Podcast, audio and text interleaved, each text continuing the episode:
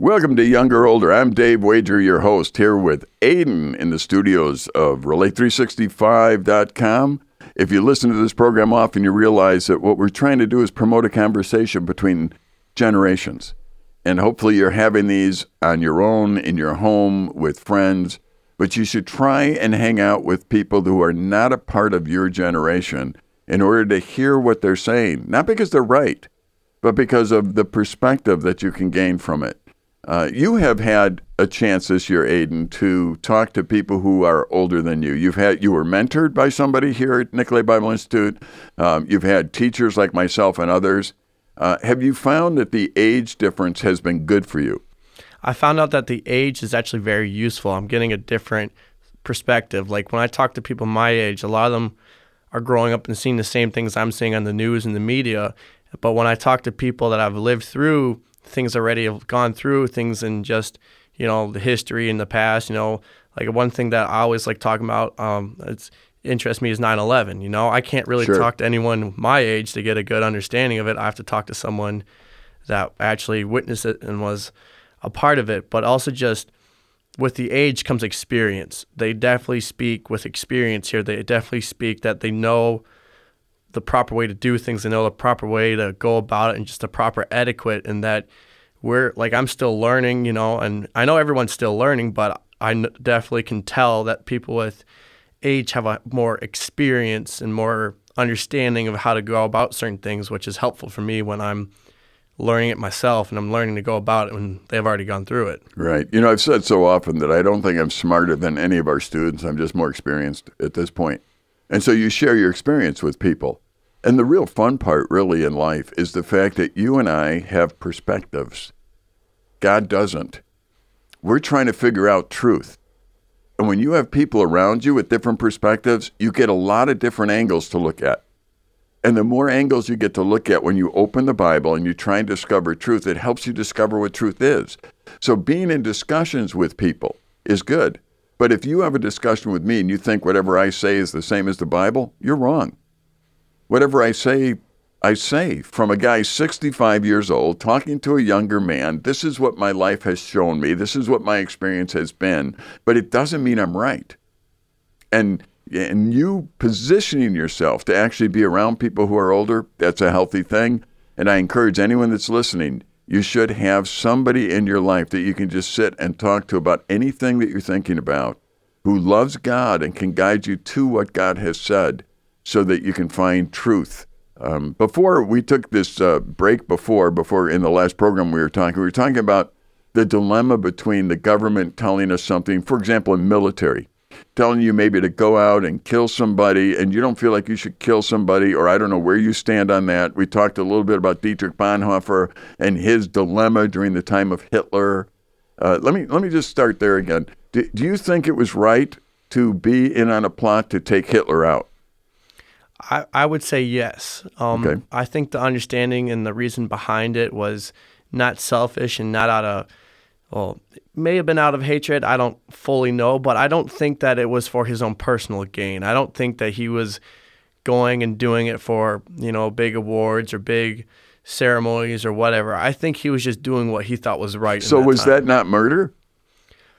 That was the well, idea. uh, they never got him, so it wasn't Yes. murder. But I mean, if they would have got him, the idea behind it, if we're looking at it, I believe it would have been classified as murder because I don't, because when when it comes to like the military and them, you know, them on having being put in a situation to kill someone, it's not they don't want to be there. Like a lot of those people don't want to take the life, but they're signed up, so they got to do it about. So him coming at it and him doing it where he had the opportunity just to avoid altogether, I believe that would be considered murder, and I, I personally see it as murder. Yeah. Well, you know, I, I, I think this is an interesting discussion because I am thankful for those who were in the military, who went through the military, who made sure our freedom was secured. And many of them had to do things that I think are totally unquestionably hard in life and things where they really had to follow orders. But if they would have thought through it too long, maybe they wouldn't have done that, but they needed to in order to secure the victory. Now, I know that sounds like I'm talking in circles, but um, I am not one. I am totally 100% for uh, people to own guns, concealed carry, I'm fine with. but I don't. And I don't because I don't think I could use it. But I'm not against somebody using it. I hope that makes sense. That's a weirdness uh, in my head. And it's not just because um, I don't want to be one accused of murder someday. It's because I don't think I have the personality to actually do it. I think I would have the personality to stand in front of a gun. I would have the personality to go after the guy without a gun or whoever. Uh, I just don't think I would use a gun myself. Now, I do have hunting guns and I do hunt, and, and that's fine. Uh, it's just different when you're talking about people. But let's, let's keep talking about your dilemma uh, in, in the military. What is your dilemma exactly? Because it sounds like you're thinking like I am, like it could be, but maybe not, but maybe should be. Maybe you should listen, maybe you shouldn't listen. Um, what do you think?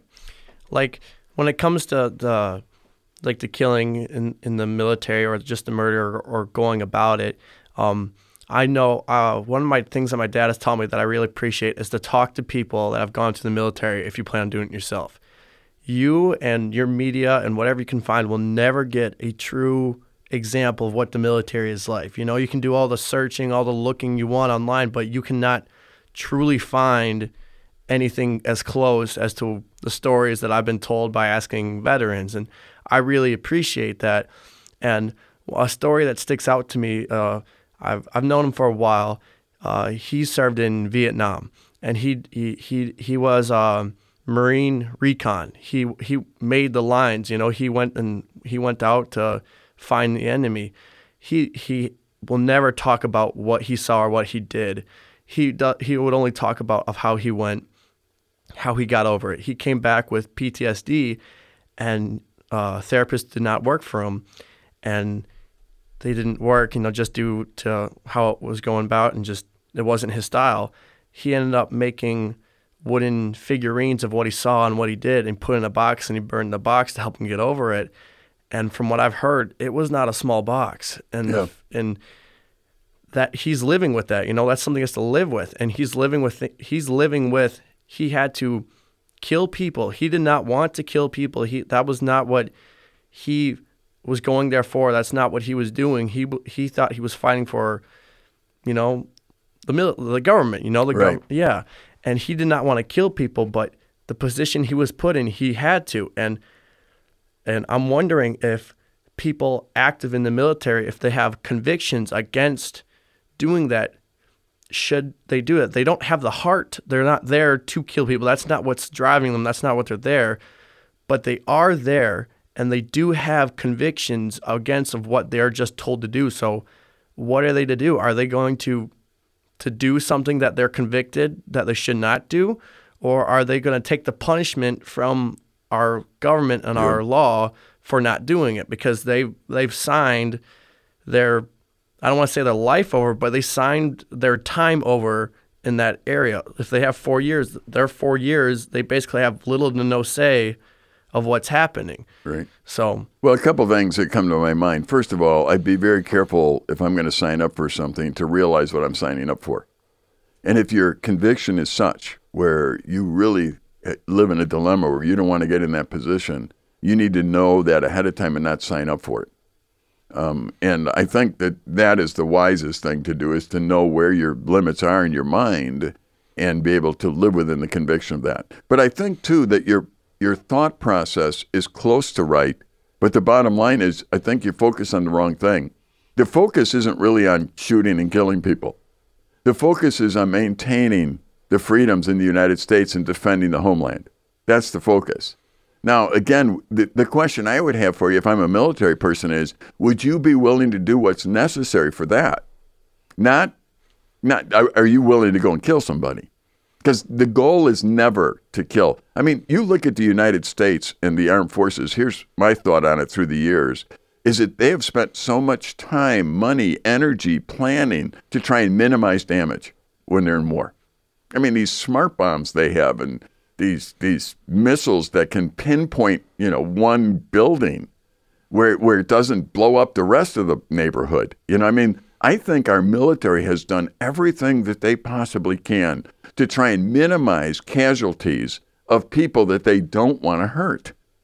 However, there are people who end up in jail one day. There are people like Saddam Hussein. There are people like Hitler. And what is the answer for those people? That is the question. I mean, do you think people should go to jail if they commit murder? Yes. Okay, so there's a line you draw somewhere that says this person should have their freedoms taken away from them. And and everyone, every culture does that. This particular activity, going around murdering people, whatever it might be, that is not acceptable. And so they shouldn't be doing that because if they murder people, they take their freedom to live away. That's not right because you can't get that back. So we lock them up. Well, it must be that there's a line in the sand for foreign dictators as well, where we say, this can't be, this isn't healthy, and we have to fix it, you know, wherever that is. But I think if you focus on the right thing, I think if you focus on the fact that you as an individual get to defend the people of the United States, you get to defend the freedoms that we have, you get to defend the fact that we get to do a Christian broadcast from relate365.com. And not, oh, I need to murder somebody. Because maybe you won't in the four years you're there. Maybe you'll have to go and give a presence of strength, but not hurt anybody. You know, I don't know. I know there's so many different jobs in the military. Can't you go if, if you want to be in the military? Can can you go and and tell them this is my hesitation? And do they have places where you wouldn't be involved in that? Yes, uh, to my, I've talked to a decent amount of recruiters, and they're always very respectable and honoring, and I really appreciate what they do and just the idea, and you know, seeing them and seeing other veterans. I, that's kind of one of the reasons why I want to give back. And yes, there are plenty of jobs out there that I can do. Um, the only like the hiccup that I have is that is um, uh, there are soldiers and troops everywhere, and they're doing what needs to be done and doing something that needs to happen.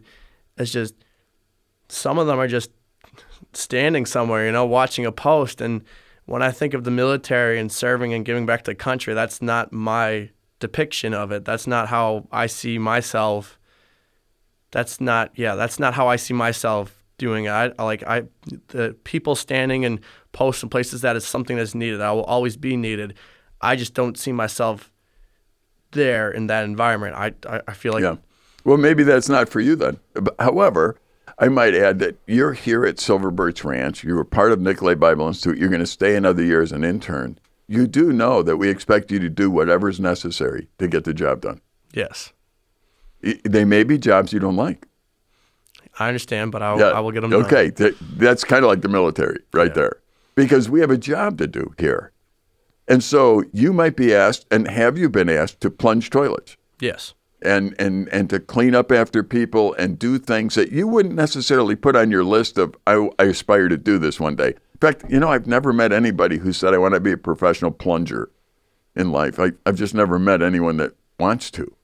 But there's plenty of times you have to plunge a toilet. So it's one of those weird things where one of the skills I think developed young people need to develop is a willingness to do anything even if we don't like it because it's necessary. And if you think about that in life, I mean, think about it. Is is changing a dirty, smelly diaper ever enjoyable? No, but we do it. And we do it lovingly and, and we're glad to do it. There are just things in life that we look at and say, not good, not do not like this, and then we go in and do it. And I think possibly any job is that way. And I think especially the military is that way because uh, I, I don't know how the military trains people, but I know how God works on things. God has made you, Aiden, to be a, a very specific person that has a very specific giftedness, whatever that is. All right. And in that, you're going to find that one day when you find it, it's just like you're not working at all. It's just something that God put in you. You love doing it. It's something that good for you. You found what God put you on this planet to do. I hope you do it. It may involve making a lot of money. It may involve making no money. You know, I have no idea. But in the process, what's happened is you've been evaluating what God has made you to be and you start performing in that. Now, I would think the military looks at a guy like you and they come in and says, "Here's what we think you're really good at.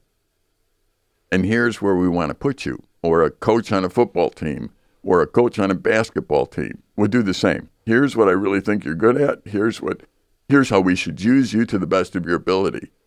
Um, kind of like I, I'm not much of a basketball player. I was a football and hockey player. And when my buddies would recruit me to play basketball, they had a devious motive behind it. It was so I would foul out by halftime. And they would put me on the best player on the other team to wear them out, just to hit them and do things that I did naturally. Then I began to realize you don't want my skill or my ability. And it was, oh, yes, we do. Just your skill isn't making baskets. Your skill isn't dribbling. Your skill is that you're a big body that knows how to get in the way. And that's what we want for you. And I, I was insulted by that until I realized, oh, they're right. That is my skill. And so I offered it generously to them.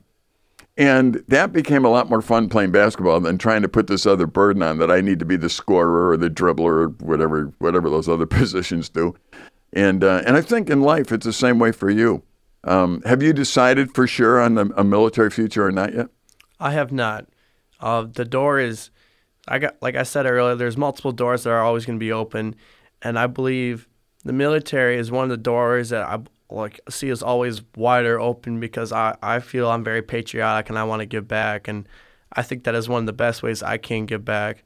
Um, I know people that are in the military and a lot of them would say that they would do it again. Yes, there but the lessons they've learned and then the people they were apart with and and affected them and they were able to affect them back, they would they would give up a whole lot of stuff to be able to do that again if they could. Yeah. You know, well, I appreciate a couple of things, and I appreciate your respect for the military, your respect for those who have fought for us to have the freedoms we have, and even your consideration of being a part of that team that would go out and make sure that the freedoms remain. And anyone that's young listening, I, I hope that I hope that you too feel a sense of responsibility to the people of this country to continue to allow us to be free and to and to be able to disagree in a civil way and to be able to pursue things of God and not be hampered by that. It's an important part of who we are, and I'm proud of you for even thinking about it. Uh, in the Bible, there's a, a time where somebody wanted to know the will of God and they laid out fleeces. What do you think about doing something like that? What would fleeces look like if you did believe in it? I think fleeces would look like today, maybe like career choices. Do I go down option A or do I go down option B? Both of them are very appetizing and appealing to the eye, but which one to go down? And I'm, and to my, I actually kind of do it. I'm actually kind of doing it right now. I got option A, I got option B. I'm not sure which one to go down, so I'm kind of at this moment where both of the doors look nice the way they are. Both of the doors are both wide open, and I'm just kind of, I feel like I'm kind of stalled at the moment. I feel like if I make a move towards A over B, that I'm closing the door to B when both of them have qualities and aspects that I want. So I feel like I'm kind of just sitting here twiddling my thumbs like hmm. Well, it's interesting because if you go to the Bible and look at people who are successful, all right, let's take a look at a few. Maybe the, the arguably one of the greatest leaders of all time was Moses. How did he get there? Uh, he got there because uh, God put him in a God put him to be there. You know, like he was just a he was just a guy that took care of sheep, and then one day, hey, God wanted him to be to be the leader of his people, so God made him the leader of the people. Yeah, it's it's interesting because you back that bus up a little more. He was born during a time where they were killing people his age. Yes. Okay, that's where it started. Then his his mom hit him. His mom got to take care of him for a little bit. Whatever he learned, he learned with his mom at a very young age. And then eventually he became, you know, in Pharaoh's family. Very interesting. And he was there for about 40 years, made some mistakes. And it looks like, oh, what'd you do that for, Moses? You're in a key position to change Egypt. Well, he does anyway, down the road, just not that way. And it might be to the point of what we talked about last program, and I encourage people to go to relate365.com and, and download the podcast. But Moses then was, you know, killed somebody and got in you know, shouldn't have done what he did probably, eh, or you know, that was God knew it, so he already had this plan made out. So he went to the desert for 40 years. So this guy's 80 years old, 40 years in a in a palace, 40 years living in dirt. And then God goes comes to him in a burning bush and says, you know, why don't you go lead my people out of you know Egypt? And uh, and we know the rest of it. Great leader. Now, when I look at that, I think Moses had to take advantage of the situation he was in and looking for God to work and then listen to him when God was clear. And, and I think it's the same thing. How many years did he serve in Pharaoh's um, uh, palace? Do you remember? Um, It was 40. yeah, How many years in the desert? I believe also 40. 40. Do you think every day he got up wondering if this is what God had for him to be a shepherd the rest of his life? He was in the palace. But then, this burning bush thing. Once again, we go to the idea of get up every day, do what's right, and be looking for God to guide you and lead you. And all of a sudden, you might see a burning bush one day. You know, I mean, I can't tell you, you know, when that will happen. Or look at Daniel, Shadrach, Meshach, and Abednego. How'd they get where they were? They were prisoners. They were taken in war. How, it doesn't get more crazy than that. And all they did, in fact, they got taken and they refused to eat the food of the king because it wasn't right. So they continued to do what's right. Eventually, they were the guys the kings depended on because they continued to do what's right and they earned the confidence. Eventually, Shadrach, Meshach, and Abednego got to walk in fire. Daniel got to sleep with lions. It didn't happen on day one, and I'll bet you there were plenty of days they were going, What in the world's going on here? We've got captured. How in the world is God going to use any of us? We got captured. We're now in this enemy territory. They're training us. They're trying to brainwash us. We've said no to the king. We got away with it once. And now, you know, so th- there's lessons there. I don't, I don't know if you pick up on that, but what do you think? Well, like one of the things that like dawned on me is when you were talking about Moses. You know, he had his forty years in the palace, and he had, then he had the forty years as a shepherd, and then he was to be used, kind of like it was like planned out. So I guess like a like a thing that came to my, to my mind is do we have a choice or is it already planned out by God? Like you said er- earlier, God is all sovereignty, God is all knowing, and yes, I do believe that God knows the exact route of our life every second of every moment. But does that take away from the choice that we get if we're going, if we're like, example, if we're walking down a road and just for fun, we can go left or right. Does God already know we're going to walk left, so we're just going to walk left and there's not really a choice? Or do we get to the road and we actually have that choice, just God already mm. knows which one we go down? That's the dilemma, isn't it? I mean, honestly, when you look at it, here, here's here's what I tell people: that yes, you have real choice, you do, and God is sovereign. And bottom line is, I don't think you and I or anybody can actually grasp the idea that God is timeless and He's already in the future. We cannot understand that. So we can't, since we can't get our mind around it. How do we respond to somebody who knows the future? I mean, how is free will work when somebody knows the future and can rearrange the future before we ever make the decision based on the decision we make? And is the choice then we have real? And, uh, and my thought is yes, it is. And the reason is not because of my ability to understand everything, because certainly I can't. But the reason is because love is tied to it. When God describes himself as love, God is love, meaning that I have actual choice, because if I didn't have choice, it wouldn't be love. Love demands choice.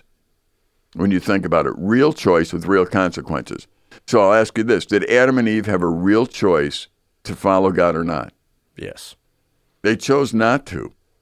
And God told them, if you choose not to, here's the penalty.